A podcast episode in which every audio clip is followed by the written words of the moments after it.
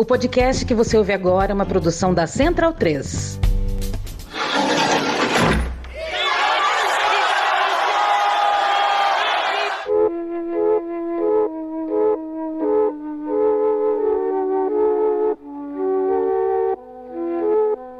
Começa agora a Guilhotina, podcast do Le Monde Diplomatique Brasil.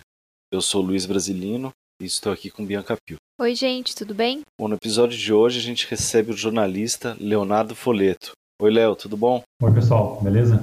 Leonardo, bem-vindo ao episódio 157 do Guilhotina. Com graduação e mestrado em jornalismo, Leonardo fez doutorado em comunicação. Suas pesquisas estão focadas em comunicação, tecnologia e ativismo. Ele é autor de Efêmero Revisitado, Conversa sobre Teatro e Cultura Digital, e lançou em 2021 o livro a Cultura é Livre, uma história de resistência antipropriedade, que foi publicado pela editora Autonomia Literária em parceria com a Fundação Rosa Luxemburgo. A publicação traça um panorama histórico-cultural, desde a oralidade na Grécia Antiga até a atualidade, abordando aspectos relacionados à autoralidade e à cultura como produto. Leonardo, a gente queria começar pedindo para você contar um pouco sobre a sua trajetória nos movimentos de cultura livre e por que que você decidiu escrever esse livro, estudar esse tema, enfim. É assim, o livro nasceu de uma pesquisa que eu realizo a partir do Baixa Cultura, que é um projeto, um site, começou lá em 2008, tratando de cultura livre, ciberativismo, cultura hacker, contra a cultura digital, entre outros termos relacionados. Então a gente começou como um blog lá em, em 2008, né, escrevendo sobre isso e naquele momento particularmente 2008, início da década passada também, dos anos 2010, a discussão em torno da cultura livre, do copyright, do download na internet era a principal discussão que a gente tinha na rede. Então a gente fatalmente acabou entrando nessa discussão. Então a minha entrada nos movimentos de cultura livre, os movimentos hack ativistas, se deu a partir da cultura. A gente começou a escrever sobre cultura na internet. Então a partir daí é que se deu a minha inserção na tecnologia e eu comecei a me relacionar com com as discussões ligadas a, aos movimentos de cultura livre, ao software livre, principalmente, ao hackativismo, entre outros temas. E a partir daí, nesses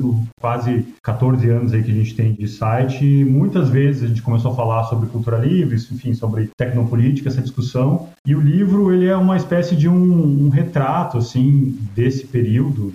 São mais de 10 anos onde a internet mudou bastante. Mudou tanto as formas de produção e circulação da cultura, como também mudou por si. Né? A internet de 2008, quando a gente começou, era bem diferente da internet de hoje, de 2022. Então, de alguma forma, usei o conteúdo que a gente veiculou no Baixa Cultura, que desde conteúdos de textos até de oficinas e palestras que a gente deu por aí, para eh, remixar de alguma forma a discussão em torno da cultura livre, da propriedade intelectual, através da discussão tanto na internet quanto anterior à internet. Então, a gente usou um pouco o Baixa Cultura é uma espécie de laboratório desse processo. E aí, a partir de 2019, 2020, eu já tinha um interesse anterior, mas a partir daí eu comecei a viabilizar a publicação de um livro sobre isso, um pouco como um reflexo desse, desse percurso de pesquisa para sintetizar isso e para também fazer um, um balanço dessa discussão, como eu comento também na introdução do livro, uma discussão que ela vai para além da discussão em torno do software livre, porque a cultura livre é um termo que se popularizou, especialmente nos anos 2000, a partir da internet, a partir da discussão software livre, a partir da discussão em torno dos bens culturais livres na internet. As formas de criação e de circulação de bens culturais, as formas vão muito além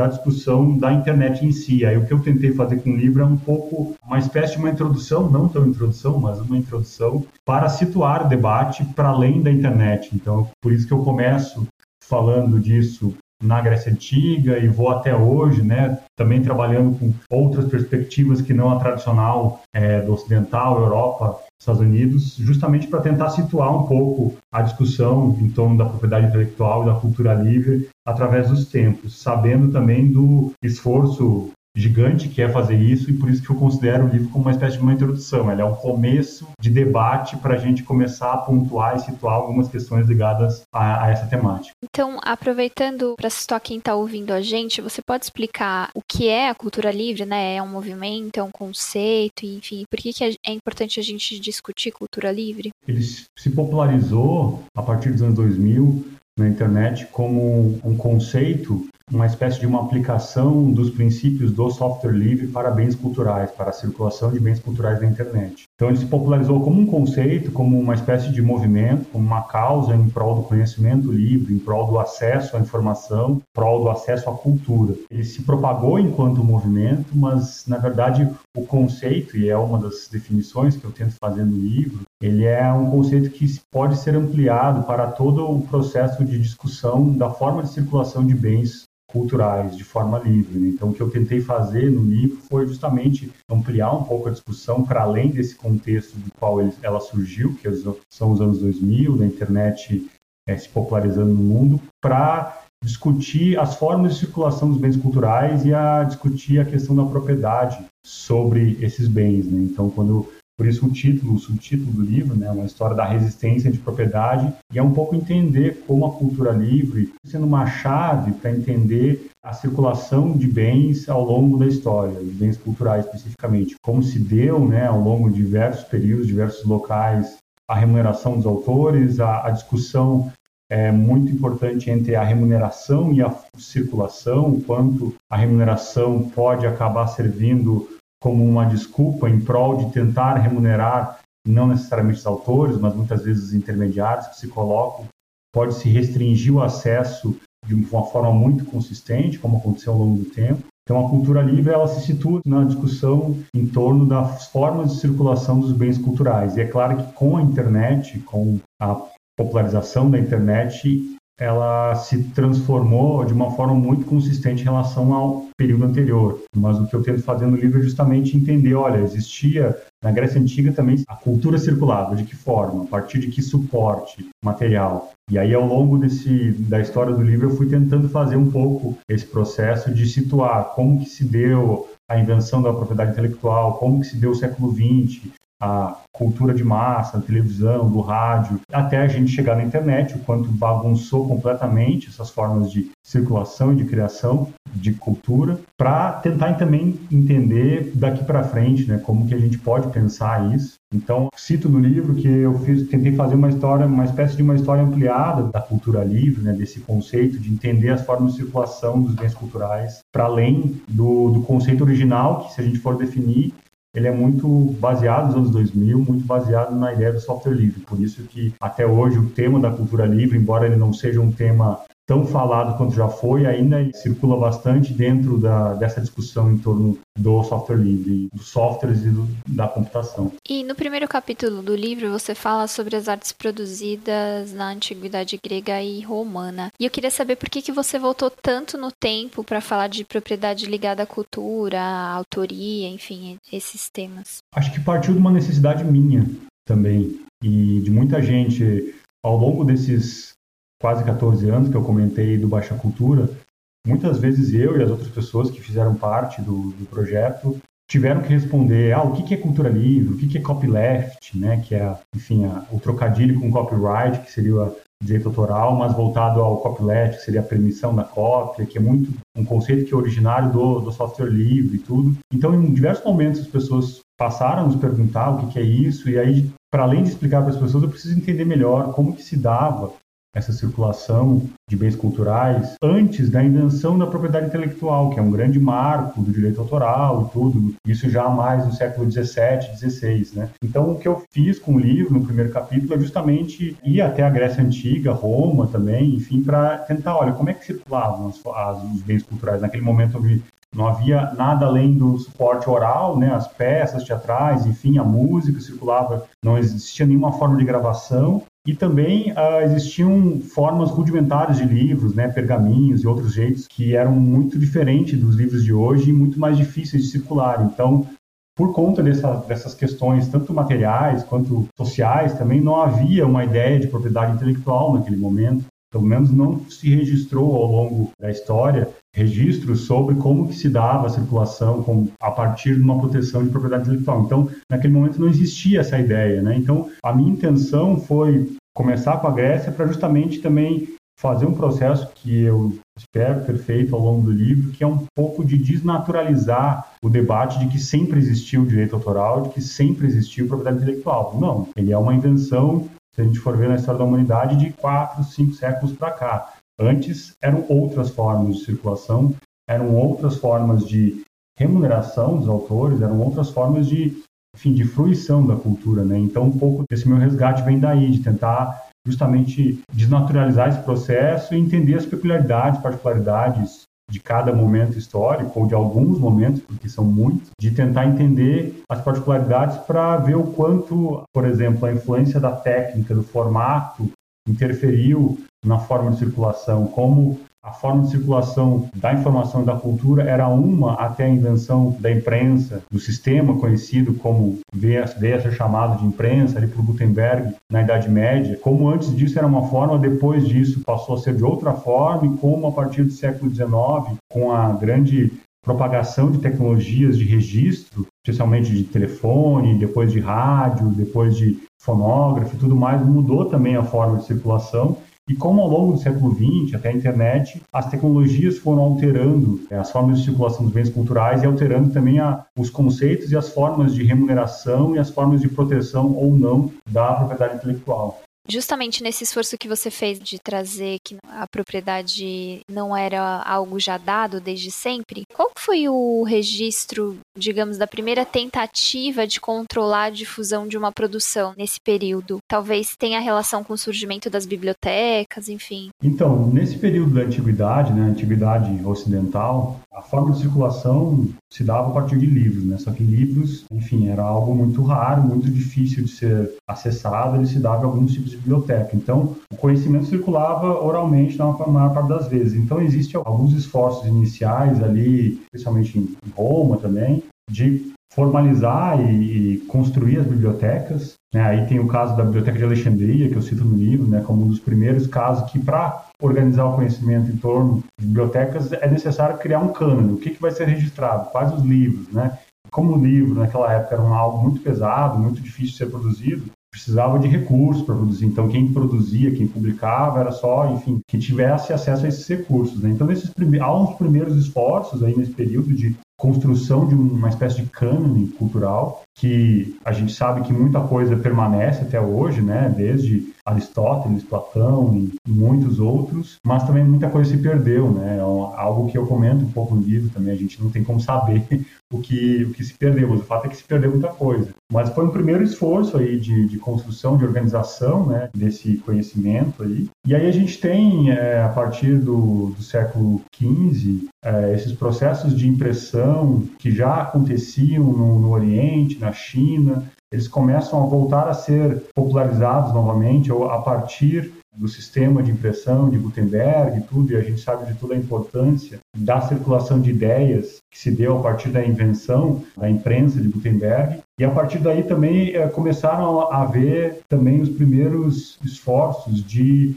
controle de, da, do conhecimento da informação, já que com as impressões é, sendo mais fáceis de serem feitas por qualquer pessoa ou por algumas pessoas que tivessem acesso a esses recursos né, de produção, essas oficinas de impressão, os governos, naquela época a maioria dos governos monárquicos começaram a tentar controlar esse, esse processo. Então, a partir daí, a gente tem Primeiramente, surgem processos de monopólios, né? então os governos, aí falando especialmente de Inglaterra e outros estados, nações antigos, né? a gente também fala em um contexto onde havia, especialmente na Europa, uma série de estados, né? não existia Alemanha, não existia Itália, era uma série de estados e nações ali pequenos, mas Inglaterra e França são os estados mais antigos, alguns dos mais antigos da Europa, e eles começaram a, a criar monopólios, ou seja, conceder o privilégio da impressão de livros somente para alguns grupos. E a partir daí começou isso a acontecer na Inglaterra, inicialmente. Léo, deixa eu só te interromper, só para comentar, é aí que criaram a expressão copyright, né? Que é o direito de copiar. Exatamente. Que aí tem a construção da legislação, né? Enfim, aí do,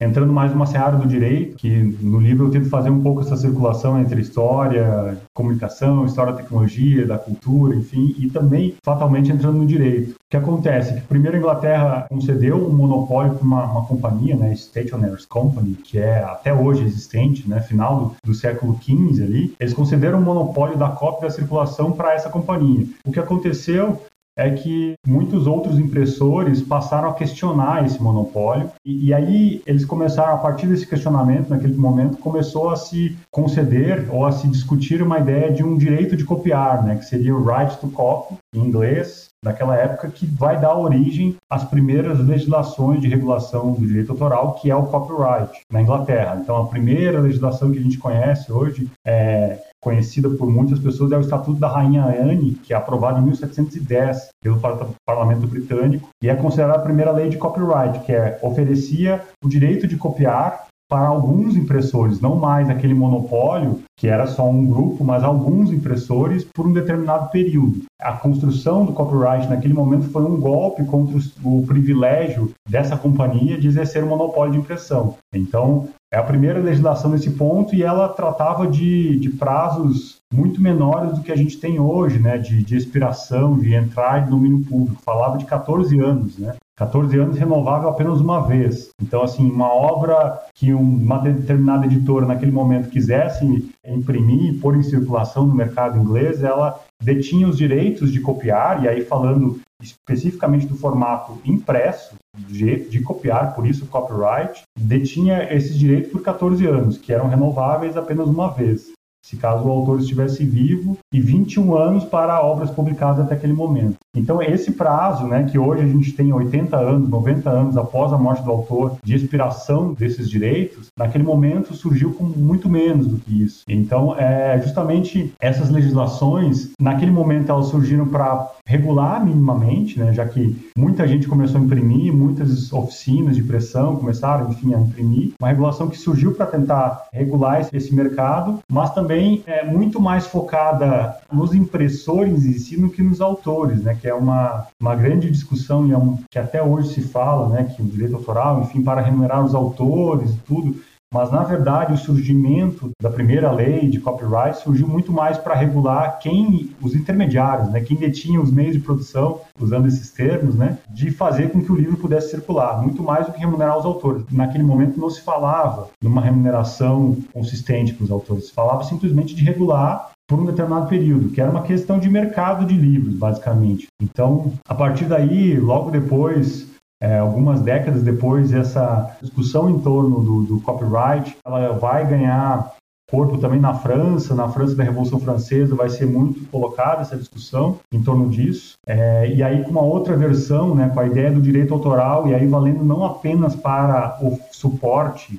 livro impresso, mas para outros suportes, ou pelo menos para tentar fazer para outros suportes. E aí a gente tem até hoje essa, a, os dois sistemas de legislação que regem boa parte do mundo ligado à propriedade intelectual são é o sistema do copyright, né, que é um sistema anglo-saxão, surgiu na Inglaterra, baseado nos Estados Unidos e que se popularizou no mundo a partir da, do grande poderio da indústria desses países é, cultural, mas também tem a questão do direito autoral em si, né, que é uma escola diferente, que é nascida originário na França, mas que no qual o Brasil é mais adepto, inclusive, que tem outro conjunto de regras e inicialmente falava não apenas do formato impresso, mas também de outras ideias, né, para outras ideias não colocadas nesse suporte. Então, esse contexto aí, para tentar resumir, contexto do século XVIII, ali final do século XVIII, século XIX, é o contexto de surgimento dessas primeiras leis que vão regular minimamente, ou tentar regular, a produção e a circulação de bens culturais, naquele momento, bens culturais basicamente livros, para tentar, principalmente, uma regulação de mercado. Né? E a gente tem que falar também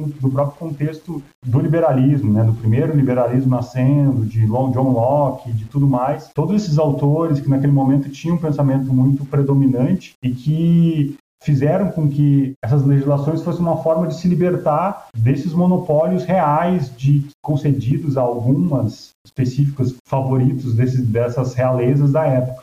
A construção do direito autoral está muito ligada conceitualmente à discussão do liberalismo clássico, para justamente para trazer mais mais atores no mercado para poder fazer com que o livro circule mais, para poder fazer com que o livro seja mais barato e para poder também é romper com o monopólio de escolha do que será ou não publicado a partir das monarquias da época. Então, é, eu gosto de situar, e no livro eu faço isso também, o quanto esse contexto ele é muito fundamental para definir as características de como que a legislação vai ser feita, E, de, e é uma legislação que, vale dizer, ela foi construída naquele período e com algumas modificações, não tantas quanto a gente poderia supor, ela ainda é predominante hoje. Né? Então a gente fala de, de uma legislação do copyright ou do direito autoral que foram construídas a partir do século XVIII e século XIX. Os primeiros tratados de propriedade intelectual são do final do século XIX. E eles têm algumas modificações, é claro, ao longo do século XX, com a invenção dos instrumentos com novas tecnologias de televisão, de rádio, enfim, de tecnologias principalmente de reprodução e gravação de imagem, de som, mas não tantas, né? A, construção do direito autoral é muito marcada desse período. E é uma coisa que eu quis ressaltar no livro, assim, tentar trazer um pouco desse contexto da época para a gente entender por que foi de determinada maneira e não de outra no livro você coloca um ponto que é interessante. As invenções muitas vezes elas eram viabilizadas por quem tinha mais recurso, não necessariamente por alguém que criou aquilo, enfim, de alguma forma, né? Então minha pergunta é, dentro desse contexto, pensando em ideia de autoria e propriedade, como é que foi o surgimento da patente? E queria que você comentasse sobre essa questão que não necessariamente a pessoa era dona, entre aspas, da ideia, né? Mas tinha uma questão de ter recursos para viabilizar e implementar essa ideia, fazer testes, etc. Se a gente for dividir dentro do direito autoral, tem a questão do direito autoral, que rege os bens culturais, e tem a propriedade intelectual, né, e tem a, a propriedade industrial, né, que é o que rege aquilo que são os bens produzidos em escala. E a definição ela é construída no direito, ela é, às vezes é muito mínima, assim, o que faz algo ser uma arte e o que faz aquilo ser design? Que isso significa legislações completamente diferentes. No momento que aquilo ali é produzido industrialmente, tem outras legislações e a diferença é muito tênue. É quando tem um processo de produção, quando existe uma escala maior, faz com que aquilo seja regido por uma propriedade industrial, né? Faz, então, a, a partir daí é que surgiu a diferença das, entre essas duas. Né? E no caso da patente, a gente tem no século XIX que é um século de muitas invenções que são bases do que a gente tem hoje de tecnologia. A gente está falando de, de rádio, né? E a gente está falando também de telefone, de telégrafo, falando de fonógrafo, enfim, as tecnologias de reprodução e gravação de imagem e som, elas são todas construídas nesse momento e não por acaso as primeiras legislações que regem essas propriedades também são nesse momento. E a patente industrial seria justamente isso. É basicamente o registro de como foi construído de um, um texto que registra uma dada invenção produzida em escala massiva, escala industrial. O que eu comento no livro e trago vários exemplos de várias tecnologias aí do cinema, do rádio, enfim, de todas essas, é que o caldeirão de ideias que circulava naquele momento era muito profícuo na Europa, nos Estados Unidos, também no Brasil, né, com o padre Lando de Moura, enfim, uma série de pessoas estavam experimentando com sistemas técnicos de um modo muito parecido, mas quem registrou isso como patente, quem conseguiu produzir isso em escala industrial, é que acabou sendo colocado como os inventores dessas patentes, né? O caso clássico que eu cito bastante no livro é do Thomas Edison, que é o inventor da lâmpada elétrica, mas também inventou algo muito próximo ao cinema, mas que acabou não sendo registrado como isso, mas enfim, uma série de objetos foram patenteados por Thomas Edison, porque basicamente ele tinha a estrutura para fazer isso. Ele tinha um dos primeiros laboratórios de mídia, que a gente pode chamar assim, no século XIX, que era um laboratório que produzia muita coisa, que tinha bastante dinheiro, que ó, pegava uma ideia, trazia junto com seus engenheiros da época e conseguia registrar, fortalecer ela, e como tinha contato também, aí uma questão política de saber, indo no governo dos Estados Unidos e conseguir uma, um, digamos, uma espécie de um lobby para conseguir fazer o registro de sua obra antes de outros, ou diferente de outros. Né? Então, o Thomas Edison é um caso clássico de alguém que, mais do que criou certas tecnologias, ele patenteou. Isso demonstra, né, como na verdade o que a gente está falando, né, a criação ela é feita a partir de trechos aleatórios de muitas coisas, né? E, e a gente está falando tanto de bens culturais, quanto um livro, uma música, como também de tecnologias. E o que que ficou para a posteridade são justamente não tanto a pessoa que criou, que teve a primeira ideia, mas simplesmente aquele que registrou um sistema formal de registro disso, que naquele momento, a partir das legislações construídas, era patente, era propriedade industrial. E eu tento ressaltar isso também, né, para justamente para tentar mais uma vez reforçar esse processo de que às vezes a criação ela não está ligada necessariamente à, à genialidade, né? Muitas vezes é um processo quem fica para a posteridade são pessoas que têm o, o tino de saber patentear, de saber registrar isso e produzir em escala dentro de um sistema, que é o que a gente vive no sistema capitalista. Né? Então, com essa perspectiva que eu trouxe, assim, a gente tem vários exemplos né, naquele momento. Assim, eu trago no livro o quanto, é, por exemplo, tecnologias que estavam sendo pensadas ao mesmo, ao mesmo tempo, né, de vários lugares, mas quem registrou primeiro, né, o rádio, o Landel de Moura no Brasil já experimentava com isso no final do século XIX, mas quem registrou primeiro, quem ficou para a posteridade como inventor do rádio foi o Marconi, que era um italiano que tinha recursos para fazer isso e logo que ele apresentou a sua invenção, ele acabou indo para a Inglaterra, que naquele momento era um dos centros industriais e do planeta, e lá ele conseguiu apresentar e conseguiu propagar a sua invenção, construir a sua patente daquilo e a partir daí ele virou, ficou rico, enfim, conseguiu estabelecer uma, uma, uma produção em massa daquilo. E o Lander de Moura, no Brasil, embora tenha tentado ir, por exemplo, para os Estados Unidos, que eu relato um pouco da viagem dele, de tentar mostrar a sua invenção, né, no mesmo período que o Marconi estava fazendo isso, um pouco depois, ele não teve recursos, não teve, enfim, não se alinhou, não se articulou politicamente o suficiente para conseguir fazer essa invenção circular e ele ser considerado o pai do rádio, né? Então, é um exemplo, como vários outros que eu cito no livro, de como, na verdade, essas invenções estão muito ligadas a esse sistema industrial de propagação desses produtos em escala industrial. Dando um salto aí para os dias de hoje, como é que isso fica agora com essa questão da mídia digital, né? Que não tem mais a, a mídia física e é super recente isso, né? Há 10, 20 anos. Você tinha aí, né, fábricas, imagino, de, de CDs, de DVD, continua tendo de livros, mas hoje em dia já tem também a possibilidade de você ter um livro eletrônico. O que é que mudou agora que o produto individual ali, o cultural, já não tem mais praticamente custo nenhum, né? Tipo, ele pode ser reproduzido sei lá, uma música no Spotify, por exemplo, né? O que, que custa para o Spotify tocar uma música, né? Imagino que deve gastar um pouco de energia ali, mas é ridículo, né? Sim, não, é uma transformação bastante considerável, né? Enfim, por isso que quase um outro capítulo, né? Eu tentei fazer essa história no livro justamente para tentar contextualizar um pouco, né? Mas o fato é que a, a internet, ela reúne em um único lugar tudo aquilo que antes era feito em diversas plataformas, aquilo que a gente estuda na, na comunicação, na história, né? Então, para escutar um disco, a gente tinha que alguém que gravasse, a gente tinha que ter um toca-discos, a gente tinha uma, uma, mídia física que era um disco, né? Várias coisas para poder escutar uma música. Hoje a gente produz, grava, faz circular e inclusive é remunerado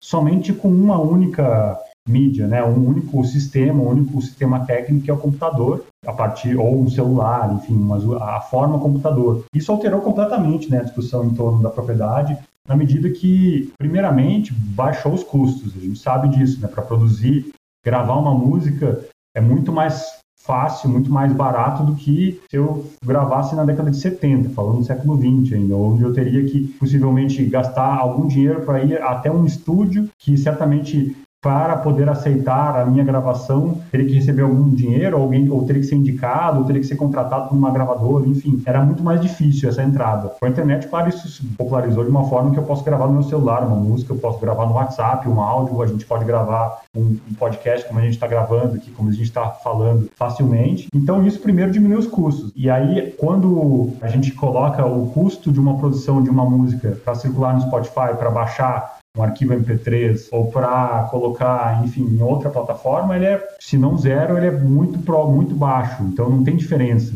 E aí tem toda uma discussão que se tem com a internet, que é a discussão do, dos bens materiais e dos bens imateriais, né? Que a propriedade intelectual, como comentei, ela surgiu num contexto de surgimento do capitalismo, de propagação do capitalismo, né, que é muito baseado na propriedade, muito baseado na propriedade intelectual. Mas a gente está falando de bens materiais, né, a gente está falando de um disco, está falando de um livro, está falando de uma, enfim, de, um, de uma gravação física. Quando chega na internet, isso passa a ser imaterial. O custo para reprodução acaba sendo muito, muito baixo. E aí a propagação se dá muito maior do que naquele período. Então tem uma certa Primeiramente, nos anos 2000, foi um choque para a indústria cultural, essa indústria do entretenimento que surgiu no século XX, a partir da, da produção de discos, da gravação de filmes, é, da produção editorial também, né, que surgiu a partir de um formatos específicos. Né? O filme era visto no cinema, ou depois num, num videocassete, num DVD, num CD, mas era feito a partir de uma mídia no qual quem produzia o filme vendia.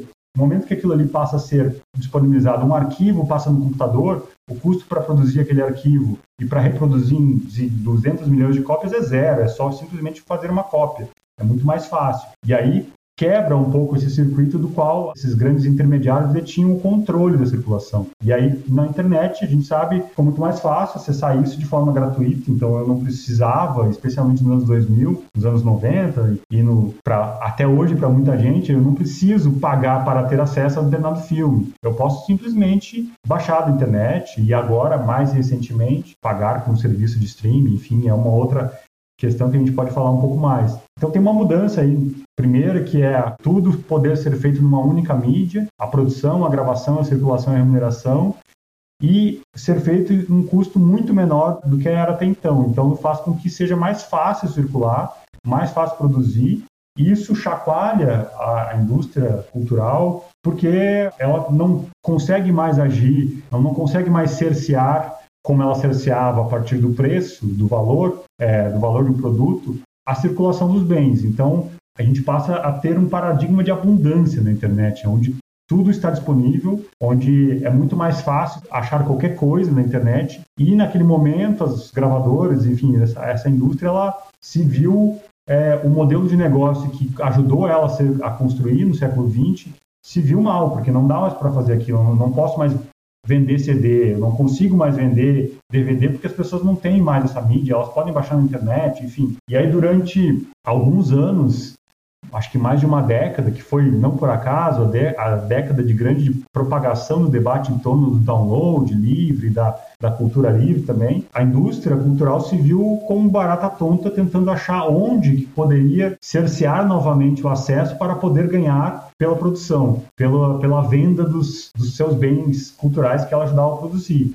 E durante algum tempo a gente viu que não conseguia. Avançando um pouco mais para o século XX, né, para a discussão contemporânea da internet e tudo mais, a gente viu durante os anos 2000, 2010, até hoje a gente vê, mas viu mais fortemente naquele momento, quanto essa indústria, como estava perdendo a sua forma de lucrar, ela começou a fazer campanhas anti-pirataria, criminalizando o download. E então tem uma série de campanhas que eu cito no livro, algumas que hoje a gente vê quase como uma forma hilária, né? Tipo, quando você está baixando MP3, você está é, baixando o comunismo, como é uma que eu cito no livro, né? Como se baixar algo fosse algo ligado ao comunismo, enfim, uma série de campanhas que tentaram criminalizar o download. Abriu-se uma grande é, possibilidade de circulação e aí o, as gravadoras, enfim, as indústrias de cinema começaram a tentar cercear isso. É claro que naquele momento elas não conseguiram completamente porque a internet funciona na base da cópia. Tudo que é aquilo que a gente acessa, ele é baseado em cópia de informação, cópia de dados. Quando a gente coloca um arquivo digital, seja em formato MP3 ou em outro, ele é muito mais difícil o controle do que com uma, uma mídia física. Então a, a forma de controlar é muito, muito mais difícil. Então não adianta uma campanha anti-pirataria comparando uh, um arquivo digital com um arquivo físico, porque são coisas diferentes. Mas ao mesmo tempo, durante muito tempo, as, essa indústria continuou criminalizando e fazendo essa propaganda até que percebeu que não bastava fazer isso, né? que tinha que fazer outra coisa, que tinha que fazer alguma outra forma de, de remuneração dos seus bens culturais que era produzia, que não criminalizando o acesso, o download, né? E aí a gente tem, enfim, uma série de outros fatores também que dá ascensão dessas plataformas de streaming, onde o controle novamente passou a ser dessa indústria, que passou a cercear o acesso antes livre que a gente tinha da informação e passou novamente a escolher aquilo que a gente, é, ou que a maior parte das pessoas podem ver, podem escutar e podem consumir. E voltando só um pouquinho na discussão, a introdução desses elementos jurídicos reguladores, copyright, o direito de autor e, e até mesmo a patente, na sua avaliação, eles restringiram ou promoveram o progresso da cultura e da tecnologia? Bom, essa é uma grande questão que eu tento debater no livro, porque é justamente a gente está falando de os dois grandes polos, né, que é acesso e o polo da remuneração. E o que a gente tem é assim, fatalmente, quando a gente tem leis que restringem o acesso, a gente está perdendo alguma coisa. Alguém está controlando a grande base de dados de criação cultural do mundo. Alguém está controlando isso. Então a gente perde de alguma forma porque aquilo ali é registrado. Para mim acessar uma determinada música, eu preciso pagar. Então muitas pessoas não vão conseguir pagar e as pessoas não vão ter acesso àquilo. Então a gente vai ter uma perda de acesso à informação é, por conta dessas primeiras leis. Por outro lado, também é um avanço no sentido de remuneração dos autores, né? Embora as leis tenham sido construídas com o discurso de remunerar os autores, na verdade, até hoje elas remuneram muito mais os intermediários, né? Aqueles que estão tornando aquele produto, aquela música, aquele filme algo massivo e consumido por muita gente. Então, mesmo que as leis tenham sempre se basearam na tentativa de remunerar os autores, o fato é que tiveram que cercear um pouco para poder alegadamente tentar remunerar os autores, mas o fato é que remuneraram muito mais a indústria intermediária do que propriamente os autores. Então a minha discussão e a discussão de muita gente dentro dos movimentos da cultura livre é até que ponto fechar uma obra cultural qualquer que seja, em um copyright, em um direito autoral, em uma, uma lei específica, ao restringir o acesso, até que ponto você não está é, restringindo muita gente de ter acesso àquilo ali e também, é, de fato, está remunerando o autor, o autor consegue sobreviver, está recebendo uma porcentagem justa por aquela obra que está sendo restrita a partir dessa indústria. Eu acho que em muitos casos sim, em muitos casos não, né? Então não é é difícil responder isso de modo amplo porque cada bem cultural tem as suas características. Então, quando a gente fala de música é uma coisa, quando a gente fala de cinema é outra coisa. Né? Eu acredito que a gente teve um grande ganho de obras culturais sendo espalhadas ao longo do século XX, isso é visível a partir de uma certa indústria cultural, enfim. Mas, por outro lado, muita coisa que às vezes não tem tanto apelo de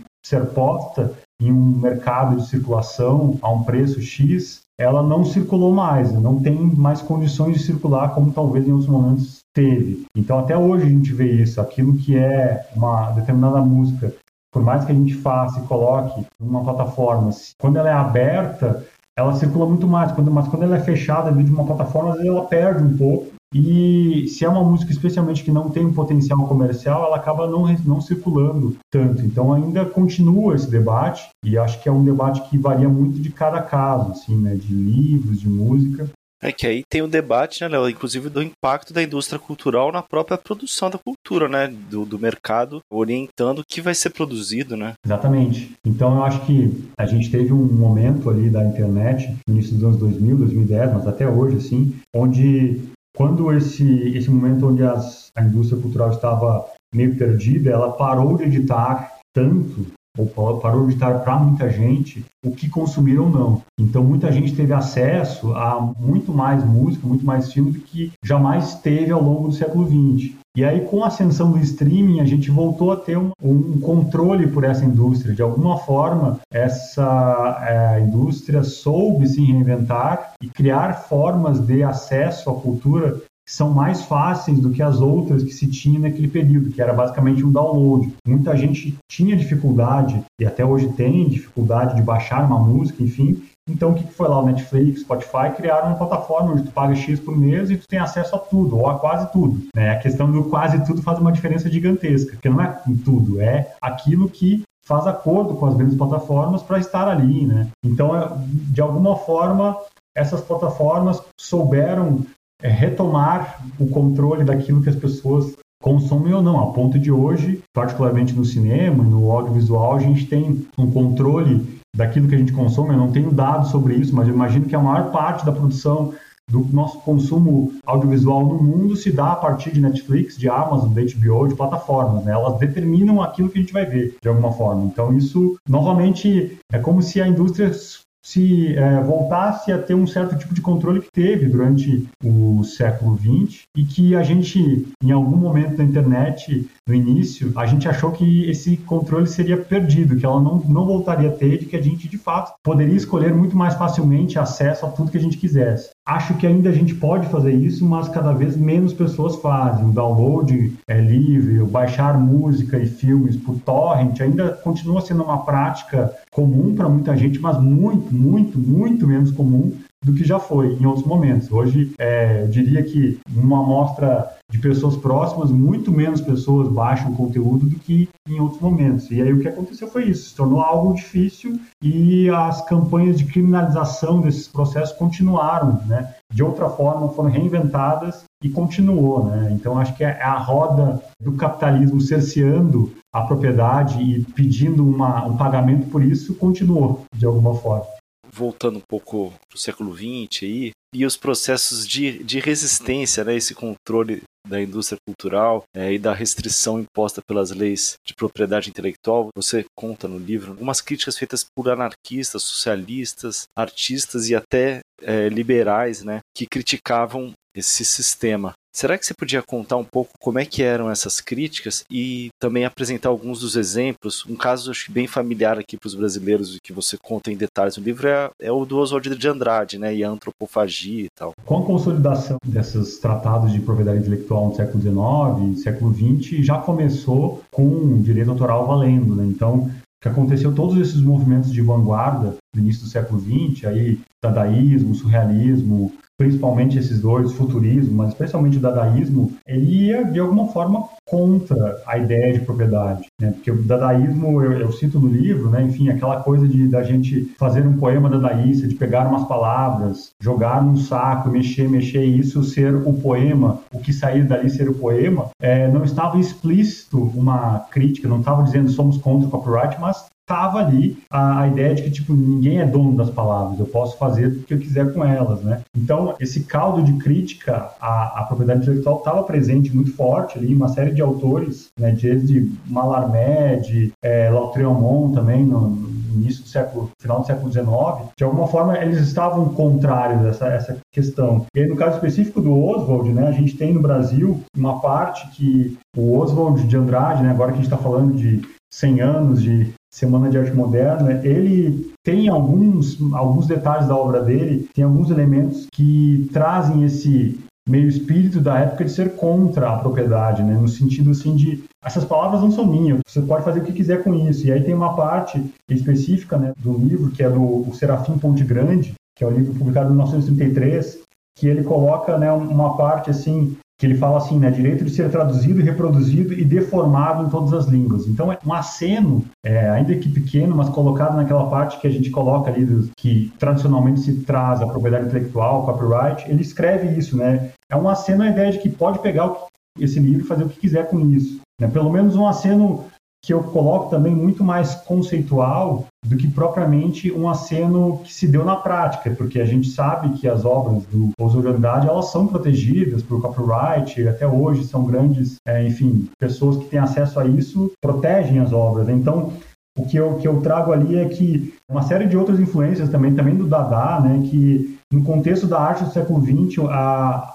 a ideia contrária à propriedade intelectual é uma bandeira mais estética, mais conceitual do que propriamente prática, do que vou abrir mão dos meus direitos autorais e qualquer um pode publicar essa obra, né? Porque isso e o que eu escrevo ali parece radical demais mesmo para artistas experimentais. Então são raros os artistas do Champ faz uma obra, constrói uma obra que é totalmente avessa à ideia de propriedade, mas ao mesmo tempo a obra que ele constrói é regida até hoje por propriedade intelectual. Então, é uma bandeira mais estética do que conceitual. É muito embora, e aí continuando o, o, a tua pergunta, os anarquistas, desde o final do século XIX, desde quando surgiu, os anarquistas sempre foram contrários à propriedade. Né? Então, toda a discussão conceitual filosófica anarquista sempre trouxe uma crítica forte à propriedade, e aí não somente a propriedade da terra, né, propriedade física, caso de Proudhon, propriedade é um roubo, mas também a propriedade intelectual. Então, é, boa parte das obras anarquistas que permanecem, ou mesmo das formas das obras que hoje circulam, elas têm um diálogo muito forte com essa perspectiva da, do copyleft, da, da liberação ou do contrário aos direitos autorais. Eu trago de, alguns exemplos no livro de obras até hoje que são produzidas, né, desde os zines, desde os movimentos mais próximos culturais ao longo do século XX, a, a princípios anarquistas, o próprio punk, né, o punk quando surgiu, o punk é, fazia, trabalhava muito com uma ideia anti-sistema, né? enfim, o sistema, a propriedade intelectual faz parte do sistema concebido pelo punk. Então, todo o movimento punk, as publicações são baseadas nisso, são anti-copyright, são anti-propriedade intelectual. claramente, assim. Então, está muito marcado isso até hoje, né? Eu acho que isso é presente. No caso do, das, das obras comunistas também, é, enfim, da perspectiva comunista do, da propriedade intelectual também é, é um pouco diferente, porque talvez não é contrária propriamente como o anarquismo é, mas ela traz uma concepção mais de uma obra mais comum, obviamente. Então, assim, durante o período da, da União Soviética e Cuba também, o período de validação dos direitos autorais das obras produzidas, eu cito no livro também, ele diminuiu, ele não, não, não era, eram outras legislações que não eram os 80 anos após a morte do autor, eram 15 anos, 30 anos, era menos tempo, que era uma forma de regular de tornar as obras produzidas, de facilitar o acesso, mais do que propriamente remunerar os intermediários, enfim, naquele momento. Então, o comunismo sempre teve é, essa discussão de facilitar o acesso, e durante o período, particularmente da União Soviética, isso aconteceu em forma de legislação. Né? claro que depois é, da queda do Muro de Berlim, a legislação da russa hoje modificou, a legislação cubana também modificou, é, então tem uma série de diferenças aí que hoje modificou, né?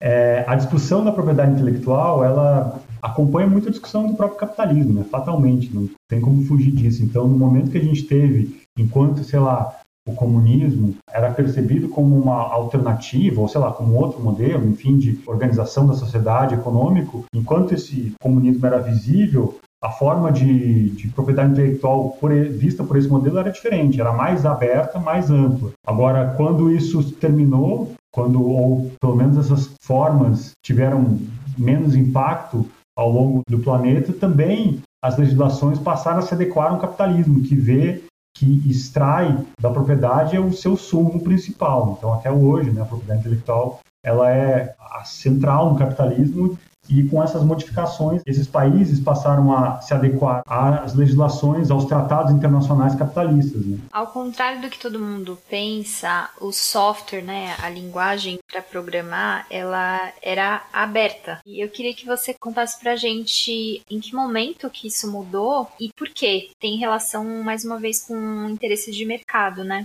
Sim.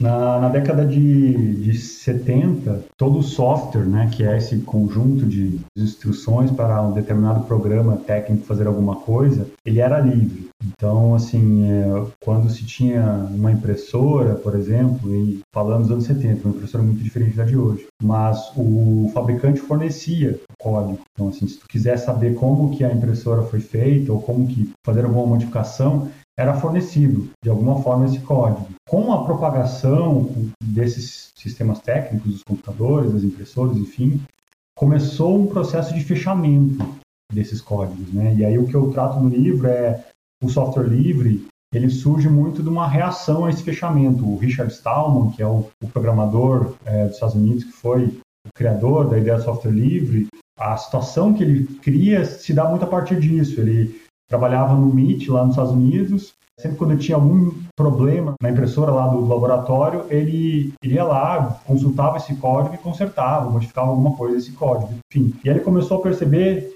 uma impressora específica, que era da, da empresa Xerox, enfim, essa impressora não tinha o código aberto, não tinha o código disponível. Ele começou, opa, peraí, eu queria consertar isso aqui não consigo. Como é que eu faço para conseguir esse código? E aí tem a história que ele foi tentar ver com a, a Xerox para ver, eu quero código para poder consertar esse processo. E o pessoal da Xerox falou que não, porque essa impressora tinha virado um produto estratégico dentro de um mercado de circulação, né, nascente naquele momento, de impressoras, enfim, é, e a gente não ia liberar, né, o, a Xerox não, não vai liberar esse código para vocês, porque é, liberar o código significa liberar uma parte do nosso segredo e tudo mais. O Stallman ficou de alguma forma incomodado com isso, porque para ele era uma quebra de um princípio ético de uma construção que foi feita desde os anos 60, né, que todos os aparatos técnicos tinham códigos abertos, softwares eram livres, podiam ter acesso e modificar é, de acordo com seus interesses, de acordo com o funcionamento. Então, a partir disso, ele começa a perceber, não, mas eu quero que o software continue livre, eu não quero, eu quero ir contra esse fechamento do software que eu preciso pagar para ter acesso ao jeito que eu, como que eu vou modificar ou não um determinado produto. E a partir daí, então, é que surge o princípio do software livre, os primeiros textos que o Stallman escreve sobre software livre é do, do, do início da década de 80, justamente pensando, eu quero que o código seja aberto, que seja disponível, que eu possa ter acesso a esse código, que eu possa estudar esse código para construir uma, um aprimoramento, uma versão desse determinado software, que eu possa, inclusive, copiar isso, inclusive comercializar isso, desde que eu mantenha esse produto, né, esse software livre. Isso significa que ele constrói uma ideia jurídica, que é o que a gente conhece hoje como copyleft, baseado nisso. Então, eu vou construir o software livre, eu quero que o software seja disponível para as pessoas, que elas possam estudar, que elas possam modificar, inclusive que elas possam comercializar, desde que ele se mantenha livre, ou seja, ninguém vai poder se apropriar disso e fechar o código. E aí a grande sacada, enfim, do copyleft, que eu coloco como um dos grandes hacks ao longo da, da história do direito autoral, desde o século XIX, que é justamente, ele criou um mecanismo jurídico que é validado pela legislação que garante que uma obra um software livre ou uma obra licenciada depois em uma licença livre que ela nunca possa ser fechada. Então, ele vai ser sempre livre. Então, ninguém vai conseguir privatizar aquilo, se apropriar, pelo menos a partir da legislação. E o software livre funciona até hoje assim, né? É a base de toda a construção de um movimento que é da internet hoje, é a base muitos hackers que trabalham com, com programação hoje usam software livre justamente por ter essa, essa possibilidade da informação estar livre estar disponível para a pessoa fazer o que quiser com isso. E esse fechamento privado que foi feito naquele princípio da década de 70, década de 80, ele continuou e cada vez mais forte. É, hoje, né, ao, mesmo tempo, o software livre se constituiu como um movimento de resistência ao fechamento, à privatização desses softwares e construiu também ao longo de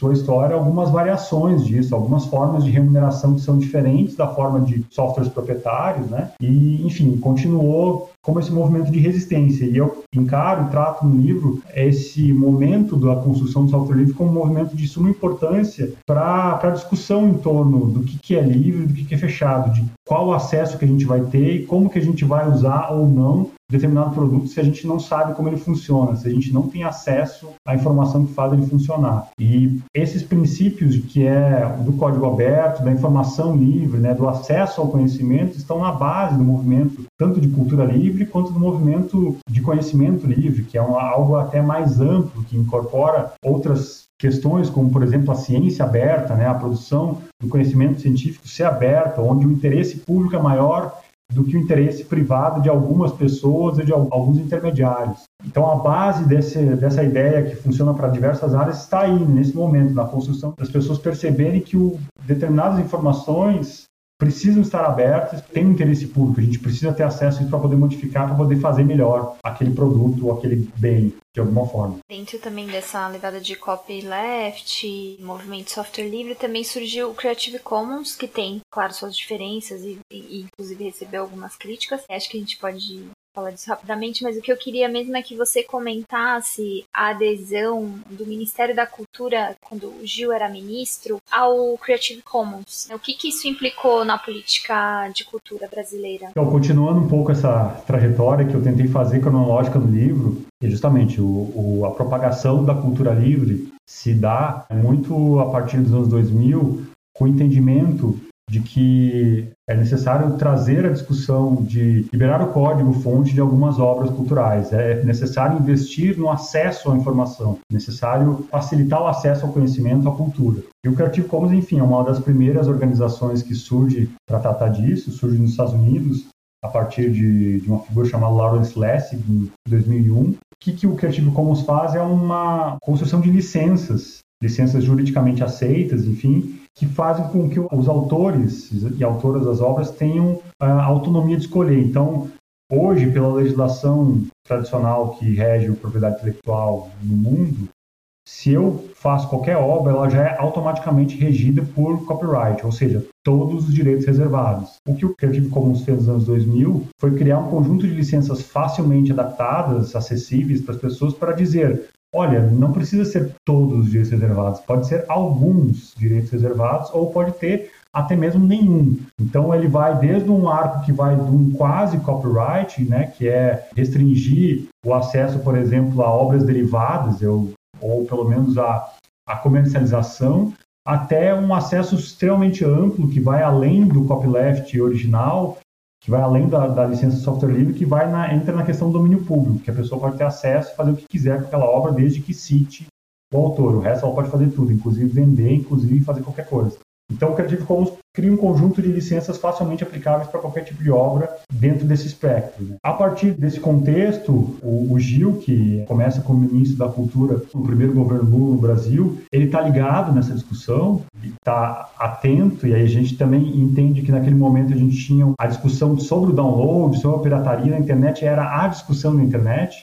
Então, o Gil, atento a isso, ele traz, junto com, claro, com uma série de pessoas que faziam parte do MINC daquela, daquele momento, ele traz essa discussão para o Brasil. Então ele começa a ver, vamos tentar discutir é, formas de acesso ao conhecimento, de, de acesso à cultura a partir de licenças mais abertas e não tão restritivas quanto o copyright. Então, a partir dessa construção, a partir dessa, dessa religação, o Lessig vem várias vezes no Brasil, o Ministério da Cultura cria uma série de políticas que vão propagar, é, que vão juntar, na verdade, a cultura popular brasileira, dos interiores do Brasil, com essa tecnologia mais avançada na época de discussão da internet, do, do digital, a partir de uma série de políticas públicas que une os dois, né? que une a ideia do remix, a ideia do acesso fácil, e a partir daí surgem algumas políticas públicas, como, por exemplo, o Cultura Viva, né? os pontos de cultura, que inicialmente distribuiu uma série de kits de, de computadores com softwares livres para diversos pontos de cultura é, do interior do Brasil e que fez com que muita gente desses interiores tivesse o primeiro acesso à internet ou a ferramentas de criação no computador a partir do software livre, portanto, mais afeito ao entendimento da cultura livre, mais afeito às licenças Creative Commons também. Uma das primeiras traduções da, da legislação das licenças é, criadas do Creative Commons que surgiu nos Estados Unidos é feito no Brasil também, então a gente tem uma, uma propagação do Creative Commons se dá muito a partir desse caldo cultural envolvendo software livre, a cultura popular, e perceber que só se cria uma obra cultural se recriando, se valorizando a, a forma de cultura popular, mas também se protegendo de uma forma mais livre, que não seja restringindo completamente o acesso. Então a gente tem um momento que naqueles primeiros anos o Gil, por se tornar próximo com o Lessig, ele se tornou um defensor público do Creative Commons, né? ele divulgou como uma ferramenta democratizante e socializante, e acho que foi o único ministro da cultura de qualquer país a fazer isso, e isso também deu visibilidade ao Creative Commons ao longo do planeta e faz com que é, o Brasil fosse uma ponta de lança nesse momento da discussão em torno da cultura livre no mundo, né, do software livre e da cultura livre. Isso fez com que a gente fosse olhado por diversos lugares do mundo e percebesse, olha, o que está acontecendo no Brasil, como que lá essa essa mistura está se dando, né? E fez com que, enfim, a gente foi ponta de lança de muitas políticas públicas que foram revolucionárias para a época e que ao longo dos últimos 10 anos foram sendo sucateadas aos pouquinhos até a gente chegar com o governo Bolsonaro que, enfim, destruiu tudo ou completamente ou quase tudo e ainda assim a discussão em torno do Creative Commons hoje, ela, ou das licenças livres, das políticas mais afeitas ao acesso ao conhecimento, ela continua ainda como formiguinha em alguns lugares, por alguns resistentes, por algumas pessoas, mas muito menos do que já foi é, a grande discussão em torno do, das políticas culturais no Brasil. Léo, estamos chegando no final, mas eu queria te perguntar o seguinte: você encerra o livro trazendo algumas tradições do Extremo Oriente e de alguns povos originários da América Latina para, como você coloca, iluminar caminhos alternativos para o presente e nos deixar entender um pouco mais como a cultura, através dos tempos, se fez e se faz livre. Queria pedir para você contar um pouco o que, que essas experiências têm a ensinar para nós. O que eu pensei ao finalizar o livro, né, primeiro assim que é, essa discussão, como eu já comentei, eu queria fazer um panorama da cultura livre para além da internet, enfim, e ao final eu fui chegando ao contemporâneo, né, hoje, a discussão de hoje, enfim, e fui pensando, putz, eu estou trazendo uma perspectiva que é uma perspectiva ocidental, branca, é, muito marcada, assim. Então, que, que outras culturas, outras formas de ver o mundo pensam sobre a propriedade intelectual. Porque essa forma de a organização de ideias em um dado objeto que circula para outras pessoas, nos, tornar autores, é uma construção marcada por um pensamento ocidental. E eu percebi, já conhecia, mas eu fui um pouco mais além e percebi que isso não é da mesma forma em outros lugares do mundo, de outras visões de mundo. Então, é apenas uma perspectiva. É claro que nesse momento é a perspectiva predominante, a perspectiva que acompanha a construção capitalista, visão capitalista de mundo, mas ela não é a única. E aí eu quis fazer na última parte é meio sinalizar para, olha, existem outras culturas que veem a, a, criação e a forma de proteção da propriedade, da propagação de forma diferente. Né? Então, assim, é, eu comecei a me questionar como é que a gente pode falar em original, em cópia, em proteção da cópia, se uma cultura, por exemplo, como a cultura chinesa, que tem quase dois milênios no Extremo Oriente, incentiva a reprodução e trata como mais importante a, do que a origem de uma ideia o seu conteúdo e a sua permanência, por exemplo. Então eu fui lá da cultura do Extremo Oriente, fui tentar entender um pouco a partir da ideia do Shanzai, né, que é, uma, é um neologismo chinês criado nos anos 2000, mas que remete a, a, a, muito tempo, né, que é essa ideia do fake. A gente, todo mundo conhece a ideia dos produtos chineses, fake tudo mais. Na verdade, o que está por trás disso é um modo de ver o mundo, um modo de ver a cultura diferente, que é muito influenciado pelo conjunto de ideias chamado confucionismo, que, por sua vez, durante permaneceu como o principal conjunto de ideias na sociedade chinesa durante mais quase dois milênios, durante muito tempo. Então, está muito marcado na sociedade chinesa e era uma perspectiva que falava muito em, em compartilhamento, muito menos em originalidade, muito mais em, em compartilhar as coisas, propagação das ideias. Né? Então, assim, dentro dessa cultura, é, falar em ori autoria, originalidade, em consequência de direito autoral, de copyright, de cultura livre, é diferente da cultura ocidental. Então, assim, desde questões mais filosóficas, né, já que a própria ideia de verdade, muitas vezes dentro dessa cultura, foi construída como processo, muito baseado na inclusão de diversos elementos do que na exclusão. Então, se coloca tudo, não se exclui, não se cerceia, é um paradigma mais de abundância do que de cerceamento, até o processo de criação mesmo, né, que é, é muito marcado pela continuidade, então pela referência, pela autorreferência ao antigo. Não só é visto como é incentivado é, a referência ao antigo, e isso fez com que muito da cultura chinesa visse de outra forma a ideia de cópia, por exemplo. Né? Então, é, os chineses, ao longo desse processo de predomínio das ideias do confucionismo, eles tinham uma tendência a, a valorizar a cópia. A cópia era vista como algo, como valorização dos clássicos, né? como valorização daquilo que do antigo e trazer uma cópia de alguma coisa, de algum trecho, de algum de Confúcio ou de algum outro autor era muitas vezes visto como algo positivo, como um diálogo com conhecimento antigo e não como algo pejorativo, como algo roubado, como a gente acostumou a ter dentro de um pensamento mais ocidental. Isso fez com que, é claro, a gente tivesse uma visão diferente assim sobre cópia, né? E até hoje a gente tem isso,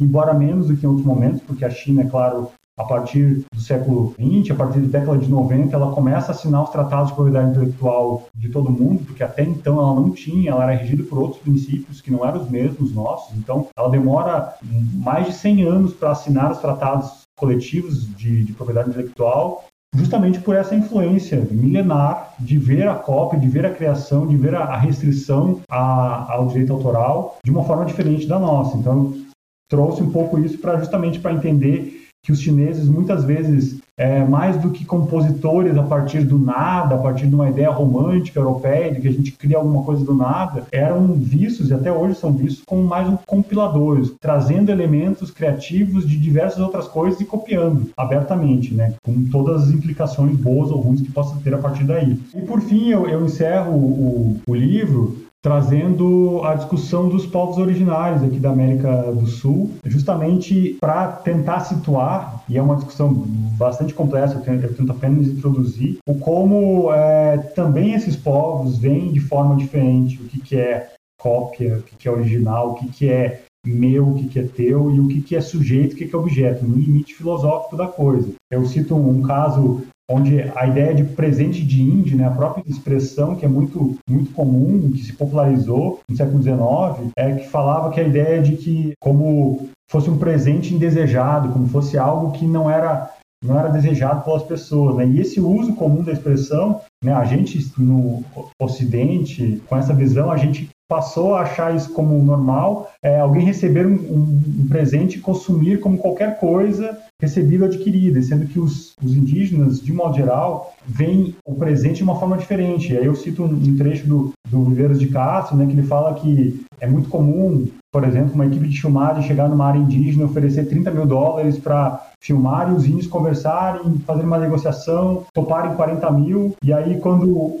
o diretor, beleza, vai pagar esses 40 mil, e aí os índios falam, não, peraí, você está nos devendo, você roubou da gente. E aí o diretor fala, não, peraí, eu assinei um papel, eu dei, dei o dinheiro para vocês, não era isso que vocês queriam? Aí eles começam a falar, não, não foi para todo mundo, né? E aí começa uma discussão que é a transação, ela é diferente, a forma de presente, a forma de fazer essa transação é diferente para alguns povos indígenas. Ela não termina nunca, é um começo de uma relação, não é um fim eu vou lá, gravo e acabou. Não, para muitas concepções indígenas não é um apenas um acabou, fez o, o contrato e acabou, não. É o começo de uma relação. Então, eles estão sempre pedindo mais porque querem manter a relação, a relação que se mantém a partir daí. Então, assim, é, por isso que é, dentro dessa visão de uma relação contínua com determinados objetos, é muito difícil falar também de restrição, de cópia. Como assim? É, estou vendendo um produto, na verdade, eu estou vendendo uma relação que ela continua, né? Enfim, que ela não acaba com apenas a troca de um produto. E aí também tem uma outra concepção, né, que eu trago um pouco, que é propriamente a ideia dos valores coletivos em sociedades ameríndias serem é, mais mais visíveis do que nas sociedades ocidentais. São valores muito ligados à pluralidade e à sobrevivência da comunidade. Então, os valores coletivos, de alguma forma, prevalecem sobre os valores individuais. Não à toa eu chamo o último capítulo que fala dessas perspectivas diferentes, ou melhor,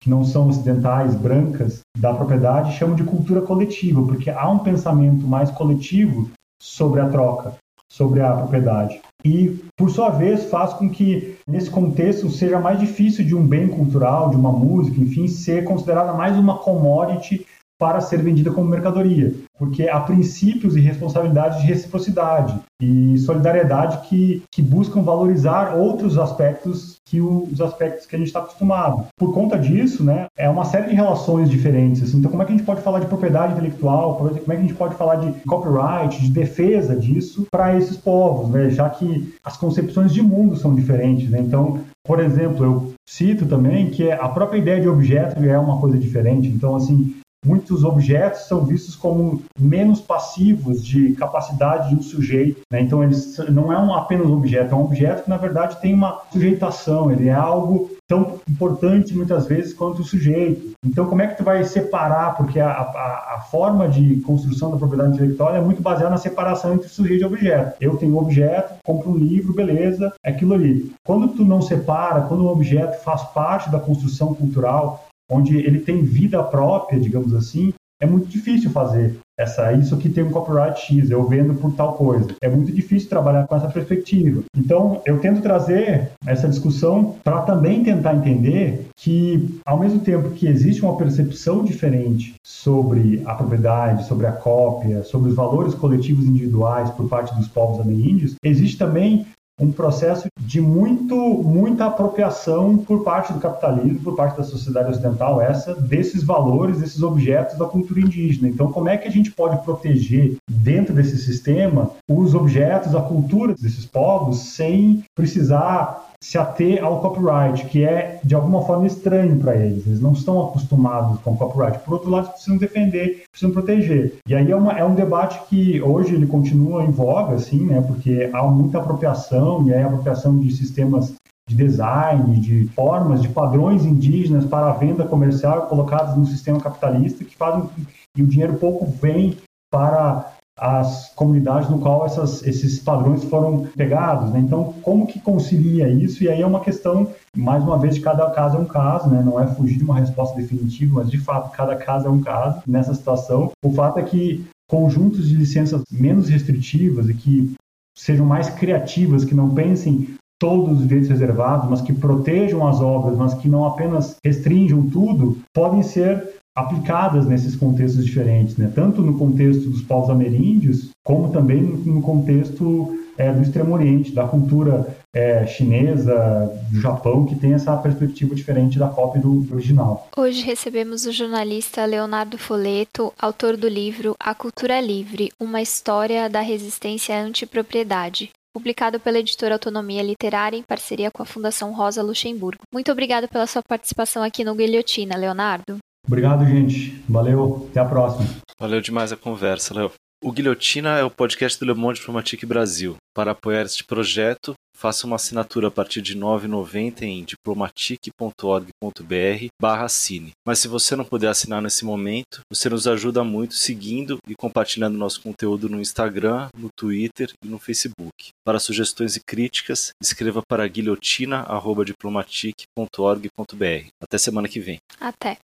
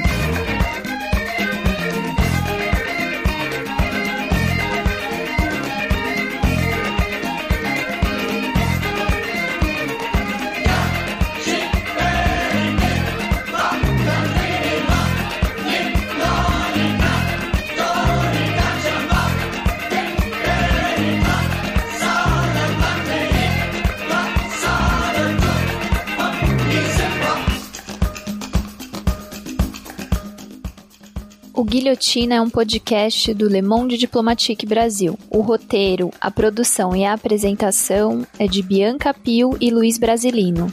Edição de Domênica Mendes. Apoio técnico Central 3.